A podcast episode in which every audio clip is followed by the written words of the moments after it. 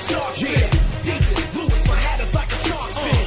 Deepest blue is my hat is like a shark's fin. Yeah, blue is my hat is like a shark's fin. Deepest blue is my hat is like a shark's fin. Deepest blue is my hat is like a shark's fin. It is Friday, October 22nd here at DraftSharks Studios in Rochester, New York. Welcome to our Week 7 DraftKings podcast. I'm your host, Matt Schaaf. With me again is Jared Smola, and this podcast is sponsored by our partners at FanShare Sports. FanShare curates hundreds of pieces of daily fantasy sports-related articles, tweets, and podcasts to create the most accurate ownership projections in the industry. Those projections can be found in the lineup generator on DraftSharks.com, and you can find up-to-date ownership info anytime at FanshareSports.com. Jared, we've got the 6-team bye this week. We talked about it, of course, on our Week 7 preview pod on Thursday. It challenges your season-long lineup setting, but I feel like sometimes it can make these DFS decisions a little bit easier when we take some of the teams out. It at least pushes me to not be as cute in setting lineups and just say, all right, these are the guys that make sense. Yeah, not as many places to mess up on a week like that. There's only 10 games on the main slate. We have teams with massive implied totals and then some teams with super low implied totals. So to me, there's almost only 15 or so teams we're really choosing from on this slate. Yeah, it became easier for me to pick out guys that I actually liked and guys that I felt like really weren't worth me talking about. We'll see if we agree on some of those guys or if any surprises pop up. So let's jump into quarterback. And for cash, what are you favoring on DK? I think it's a week to pay up at quarterback in cash this week. All these elite quarterbacks are in excellent spots. Patrick Mahomes, actually $8,400 checks in as our top dollars per point value. I mean, he gets the Titans 32nd ranked defense and adjusted points allowed to quarterbacks in making lineups. So it is a little tough. It was tough for me, at least, to get Mahomes in and then feel good about the other spots. So I'm going down to Lamar Jackson, saving $1,000. He's just kind of my favorite floor ceiling combo for the price. His passing production way up this season. He's averaging a career high 281 passing yards per game.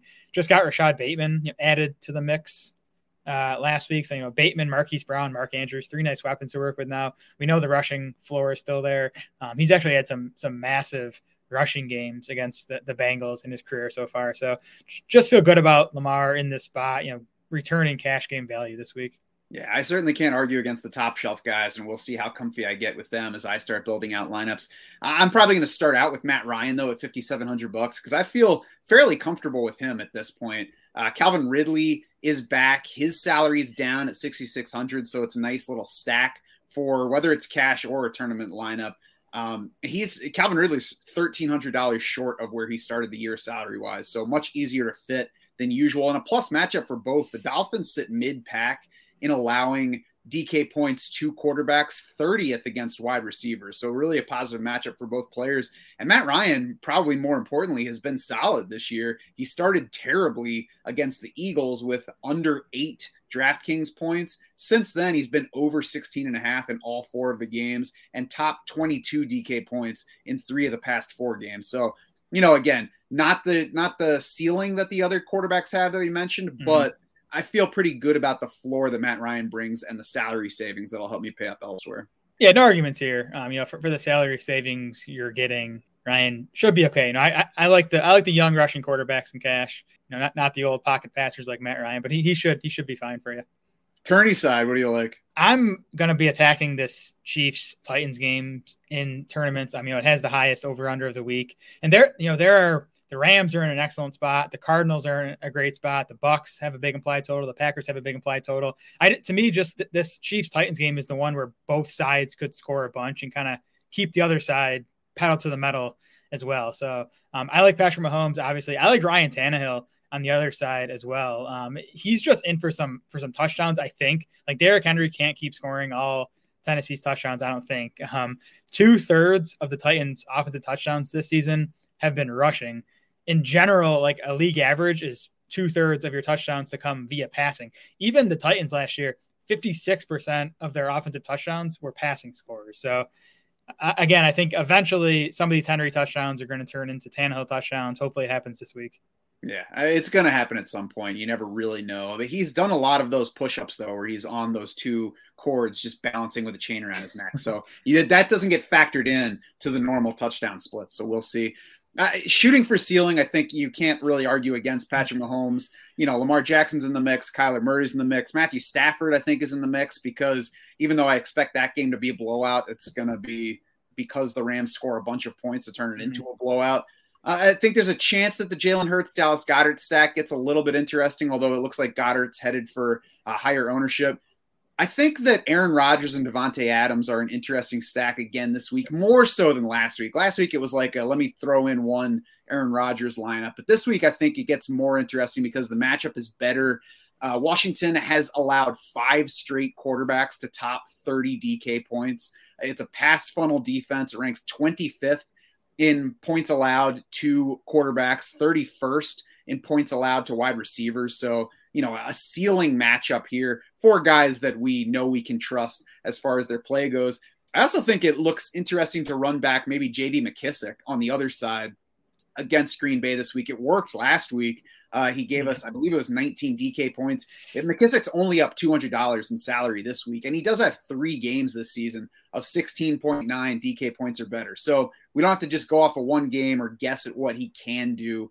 We still have the injury issue for Antonio Gibson. So there's still a chance that McKissic gets some extra work here, especially if it's as lopsided as it seems. And I was wondering if after last week's game, McKissic might see higher ownership, but the early fan share returns say 2%. So this could still be a differentiating type player. Yeah, I've been thinking about that exact stack, a Rodgers, Adams, and McKissic running back. I hate burning a running back spot on J.D. McKissic. I'd much rather, you know, get a guy who I think is going to get 20 carries plus some targets. But I think it's viable. I think Ricky Seals-Jones is a nice running back, and we'll talk about him when we get to the tight ends. But just looking at the fan share ownership projections among these elite quarterbacks, it looks like Mahomes, Lamar Jackson, and Matt Stafford are the ones getting – popular, going to be in the double-digit % ownership. Tom Brady, Kyler Murray, and Aaron Rodgers are all at 6% or lower. So if you're trying to make decisions based on ownership, it looks like Brady, Murray, and Rodgers are the kind of elites that are going a bit overlooked. Yeah, and I think it'll matter a little bit. It's not going to turn me from high upside quarterbacks to a far iffier quarterback. But if I'm looking at a pool of guys who all have ceiling potential and one guy's at 5% and 3 others are at 12+, then, there's some edge there. Exactly. At running back, Cash, it feels kind of pointless to even talk about Derrick Henry at this point, right? Even in a full PPR format. Yes, I would not play a cash game without Henry in my lineup this week. $9,200 seems cheap. He's averaging 30.9 DK points per game. Our projections have Henry for 8.4 more DraftKings points than any other running back, which is just a massive gap. So I'm definitely playing Henry in cash. I'm definitely playing Darrell Henderson in cash at $6,600. Getting RB1 usage when he's been healthy this season. 82% of the Rams' offensive snaps in his 4 healthy games. 17 carries and 2.8 targets across those 4 healthy games. Now he's at home against the Lions. Huge favorite, huge implied total, just, a perfect spot for a running back. Yeah. And there are other guys here too. It's not even, so clear cut. I have no argument against those two, but DeAndre Swift at 6,000, Leonard Fournette at 6,400. Both of those guys are comfy options as well. It's those two and Derrick Henry topping our DK dollars per point projections. I don't think I'm going to dip past the top 4 in that group to get cute for cash purposes at running back. And that's the kind of thing I'm talking about with the 6 teams out. It just gets easier. And I don't care about trying to get different, especially on the cash side. Swift and Fournette, by the way, both among the top 5 running backs in targets over the past 3 weeks. Both of them face positive situations for game flow and for opposite reasons. Of course, DeAndre Swift, we expect to lose in a blowout, which should mean plenty of targets for him, plenty of second half work on that front. Leonard Fournette should be on the winning side of a blowout, which should mean carries for him in a positive scoring environment. So a great spot for both of those guys, in addition to the 2 running backs that you were just talking about. Tournament side, what do you like? I like Aaron Jones for starters. You mentioned Washington being tougher against the run than the pass, which they are. But, we just saw Darrell Williams score 23.9 DraftKings points against Washington last week, because if you're a running back getting workhorse usage on a team with a high implied total, like you're a good touchdown back. And we've seen Aaron Jones have 3-4 touchdown games. He hasn't had one in a few weeks now. I think he's going to be pretty low owned at his salary. So I kind of like Jones as a lower owned tournament play. I like Miles Sanders too. We talked about him a lot on the preview pod on Thursday, but I just His snap rate is high. His share of the running back carries is high. There just haven't been enough running back carries to go around in Philly. If that changes, you know, Sanders is going to be a big beneficiary. Good matchup against the Raiders on Sunday. He's also been plenty involved in the passing game. So if we can just get him 14, 15 carries, you know, at $5,100, I think, you know, he could turn into a big value this week. It still scares me to play Miles Sanders in an environment where every time he might get a goal line carry, his quarterback gets to decide whether to hand it to him or run it in himself. But, you know, there's upside to the player, and we've seen he can score from distance. So I guess it's not all up to Jalen Hurts, I hope. We'll see. I think all the guys we already talked about are still in play, even though their higher ownership rates are going to factor in here. You know, when you're looking at players with high ceilings, I don't think you have to try too hard to fade them, because if they hit, it doesn't really matter how many people have them. You have the points regardless. I will throw in Cordarrelle Patterson here. I will not consider him on the cash side, but he's sitting right now at 4% projected ownership. Obviously, he's kind of flimsy in how he's scoring points right now, and I don't mean that his role is going away, but, you know, we're not talking about a workhorse back. We're talking about a guy that gets some of the carries, they get some receptions. He might see fewer targets now that Atlanta is healthier and more stocked at wide receiver. But, you know, maybe Patterson's shown enough that he's going to get plenty of touches still this week. And if he's coming in low owned in these, we've seen what the upside is. So I think he's worth taking a shot on here for a tiny bit of savings versus some of these guys. But price wise, he's actually up in a similar range to Leonard Fournette and DeAndre Swift at this point. Yeah, it's funny. I just pulled up his game logs on DraftKings and looking at him, I'm like, these look a lot like DeAndre Swift's game logs. Like the carry volume hasn't been huge, but the last four games, 7, 7, 6, and 9 targets. And we talked about on yesterday's pod as well. Patterson outcarried Mike Davis last time out, 14 to 13 for the first time all season. So coming out of the bye, you know, we'll see. I think it's possible Patterson does that again on top of the big role in the passing game. From the outside, I don't see any reason why Cordarrelle Patterson should not be splitting backfield work with Mike Davis. But, I mean, we'll see what the Falcons think coming out of the bye. Yep. Over to wide receiver, Jared. What are you favoring for cash? Yeah, so Chris Godwin was a guy I was leaning towards playing even before Antonio Brown was ruled out. Now I think Godwin is almost a cash game lock at $5,900. You know, I was already getting like mid-range wide receiver 2 usage without, you know, with Brown in there. And now, you know, Brown was leading Bucs wide receivers and targets per game. So that's a big piece of the pie left behind. Godwin should pick up a bunch of that. So playing him in cash. And then two cheaper guys I'm going to play to get in Derrick Henry and to get in an expensive quarterback. Darnell Mooney of the Bears, $4,600. You know, he has a 29% target share from Justin Fields. It hasn't meant a whole lot because Fields has been throwing it like 20 times a game. You know, Fields should throw it 30 to 40 times on Sunday, I think, against the Bucs. So and you talk about that type of target share on those, that passing volume, then you're talking, you know, 8, 9, 10 targets for Mooney. So I think he's a good value at his price. Then I'm going to play Rashad Bateman at $3,400. And, you know, he's not the safest play, but it's a salary saver. He's a talented guy. You know, the usage was good in his debut last week. He actually, you know, tied for the team lead in targets. The snap percentage was decent. I think it can only climb from here, especially with Sammy Watkins ruled out again for Sunday's game. Yeah, I think that's why I'm going to be playing Matt Ryan at quarterback instead of the higher price guys, so I don't have to go quite down that far for a cash lineup. But there's certainly target upside if you are going down there. And, you know, you always know if you're playing a $3,400 receiver in a cash lineup, you're not doing so because you know he's going to produce. You're doing so because he might, and he gives you salary savings to get up to a higher ceiling player that can balance that out. So even if Rashad Bateman doesn't pay off, it's not going to kill a cash lineup. I like Chris Godwin is impossible to dislike at $5,900 for all the things he said. He, Antonio Brown, Mike Evans were all in that range of 18 to 20% target share. So if you take Antonio Brown out of that mix, it necessarily bumps up the other two, especially with Rob Gronkowski still out for this game. I mean, I don't think that we're going to see, you know, 10 OJ Howard targets or 8 Gio Bernard targets. So the ball's going to go somewhere. Tampa Bay has been leaning pass this year. So yeah, impossible to not like Chris Godwin this week. I think Calvin Ridley is also in play here with or without Matt Ryan in the lineup. I mentioned the price, $6,600. He's tied for third in the league in targets per game so far, 10.5 of those per week. And there are enough guys in consideration in that 4K range to mess around with the combos, to find what you like at running back receiver. I haven't played around with it yet to see exactly what my favorite combo is, but I saw enough names in there that I'm not too worried about finding some kind of alignments that I like. Yeah, love Ridley. I agree. He's in play in cash. I have him down here as a tournament option. Looks like he's at 13% projected ownership. That's low enough for me. I'm still going to play him at $6,600. Ridley's fourth in expected points per game among wide receivers. So all the usage we want has been there. Matt Ryan's played better the past couple of weeks, coming off a bye now, good matchup against Miami. So I love Ridley for tournaments or for cash. I like the Bears wide receivers again for tournaments. That includes Allen Robinson, who I believe is $5,100. He's been just behind Mooney actually in target share from Justin Fields. So, same deal. Passing volume up in Chicago should mean a lot more raw target volume for Robinson.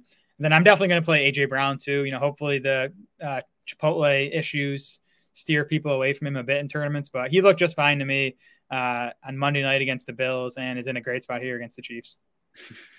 This is the longest bout of food poisoning I've heard of. So I guess I'm a little worried to eat Chipotle again after all this.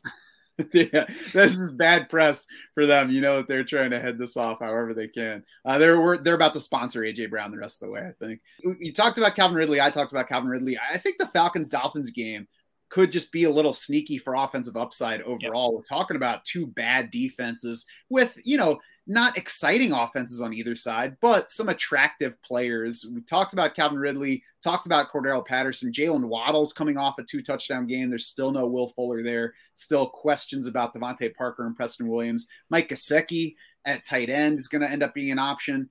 There are just enough guys to kind of mess around with game stacking that one at not too expensive salaries. I think DeVonta Smith is also kind of sneakily priced. We talked on the preview pod about how he's a boom bust option and, not necessarily all the way up to a boom, but at 5,400, we're not talking about a high ceiling guy. We're talking about somebody that if we get, 20 DK points out of him, it's a good day. The Raiders have gotten worse in pass defense over the past 3 weeks versus the first 3 weeks this year. And they did so despite facing the Bears and Broncos within that range. So it's not like they just started facing tougher teams. They've been playing without top corner Trayvon Mullen. He's on IR for at least one more game.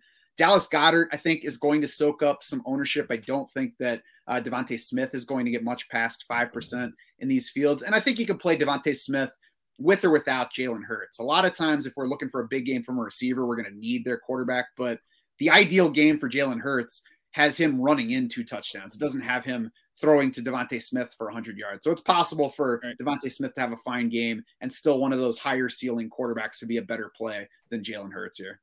Yeah, that makes sense. I like the Dolphins-Falcons stack idea. I'm not sure I'd full-on stack the game, but I do like Calvin Ridley plus Waddle or Gesicki or even going Kyle Pitts with one of the Dolphins. I can't quit T. Higgins either at $4,900. That just seems too cheap for a guy of his talent level. And we talked about in yesterday's pod, how it could be a sneaky good matchup for Burrow because the Ravens are so blitz heavy and he's been good against the blitz this season. So if Burrow has a nice game, eventually it's going to, take T. Higgins along with him and not just Jamar Chase. Yeah, T. Higgins at 4,900 is definitely one of those guys that I was looking at as I can play with that. I can see what fits around that salary level. Tight end for cash. What are you playing? I'm going back to RSJ. He came through for us last week, 15.8 DraftKings points. His price is up $700 this week to $3,700, but he still checks in as the top dollars per point value at the position. The usage was exactly what it was the previous week. Elite tight end usage, 93% route rate. He saw 15% of Washington's targets. And Seals-Jones gets the Packers on Sunday. They are 26th in Football Outsiders tight end coverage rankings and 29th in adjusted points allowed to tight ends. Yeah, 15 targets over the past 2 games, nearly 19% of the team's total pass attempts over that span. He's seeing elite level usage for a tight end. And even though the salary's up, Ricky Seals-Jones is still about $1,000 cheaper than Mike Gesicki, Dallas Goedert. And is he a worse bet for targets or production than either of those guys? I don't think so right now. So that's definitely my starting point. And then, as we build, we'll see if there's salary left to go up from that level. But that's where I'm starting as well. Tourney side, what do you like? Yeah, you mentioned the guy I like here, Dallas Goedert, and I think he's a good cash value as well. I'm choosing to save the $900 with Ricky Seals-Jones, but I think Goddard's a guy who's going to get into the mid-5s probably within the next month with Zach Ertz. out of the way now. Playing time and volume should go way up without Ertz, and he gets a good matchup on Sunday. Vegas 30th in adjusted points allowed to tight ends, 23rd in Football Outsiders tight end coverage rankings. The other guy I like is Tyler Higbee, and it's just basically a touchdown bet. Like the Rams have a 33-point implied total, highest of the week. I think that makes Higbee one of the best touchdown bets at the position, and that's kind of what tight end tends to come down to. Yeah, I think people are ready for Dallas Goedert to rebound now. I went to try to trade for him this morning, and somebody had him in the starting lineup over TJ Hawkinson. So that owner might not be ready to forget about Dallas Goedert, following the Zach Ertz trade. I'll be curious to see what his ownership looks like Sunday morning, because it's already projected at just over 10%. I'll be curious to see if that's going to rise. And that kind of makes both Tyler Higbee and Mike Gesicki interesting price pivots in the same area. They're both look like they're headed for single-digit ownership. And I think all those guys are in position where they could get the ball plenty. Our pal Dwayne McFarlane tweeted something earlier today about Tyler Higbee being in better shape in terms of route rate than the targets would tell you. And, you mentioned the touchdown upside. We don't need 10 targets for Tyler Higbee to pay off. If we get 5 or 6 and he scores once, maybe twice, but obviously that's a bit of a pipe dream. But if we get 6 targets and a touchdown out of Higbee, I think we're happy at 4,500. And this just feels like a game, too, where the Rams can get anyone they want to get touchdowns. So, like Cooper Kupp's been getting everything. Maybe they're like, let's get Robert Woods and Tyler Higbee going in this one. And, if you're the defense, you're like, well, we got to cover Cooper Kupp. We got to cover Robert Woods. Who's that guy with the mustache? Oh, he just scored on him.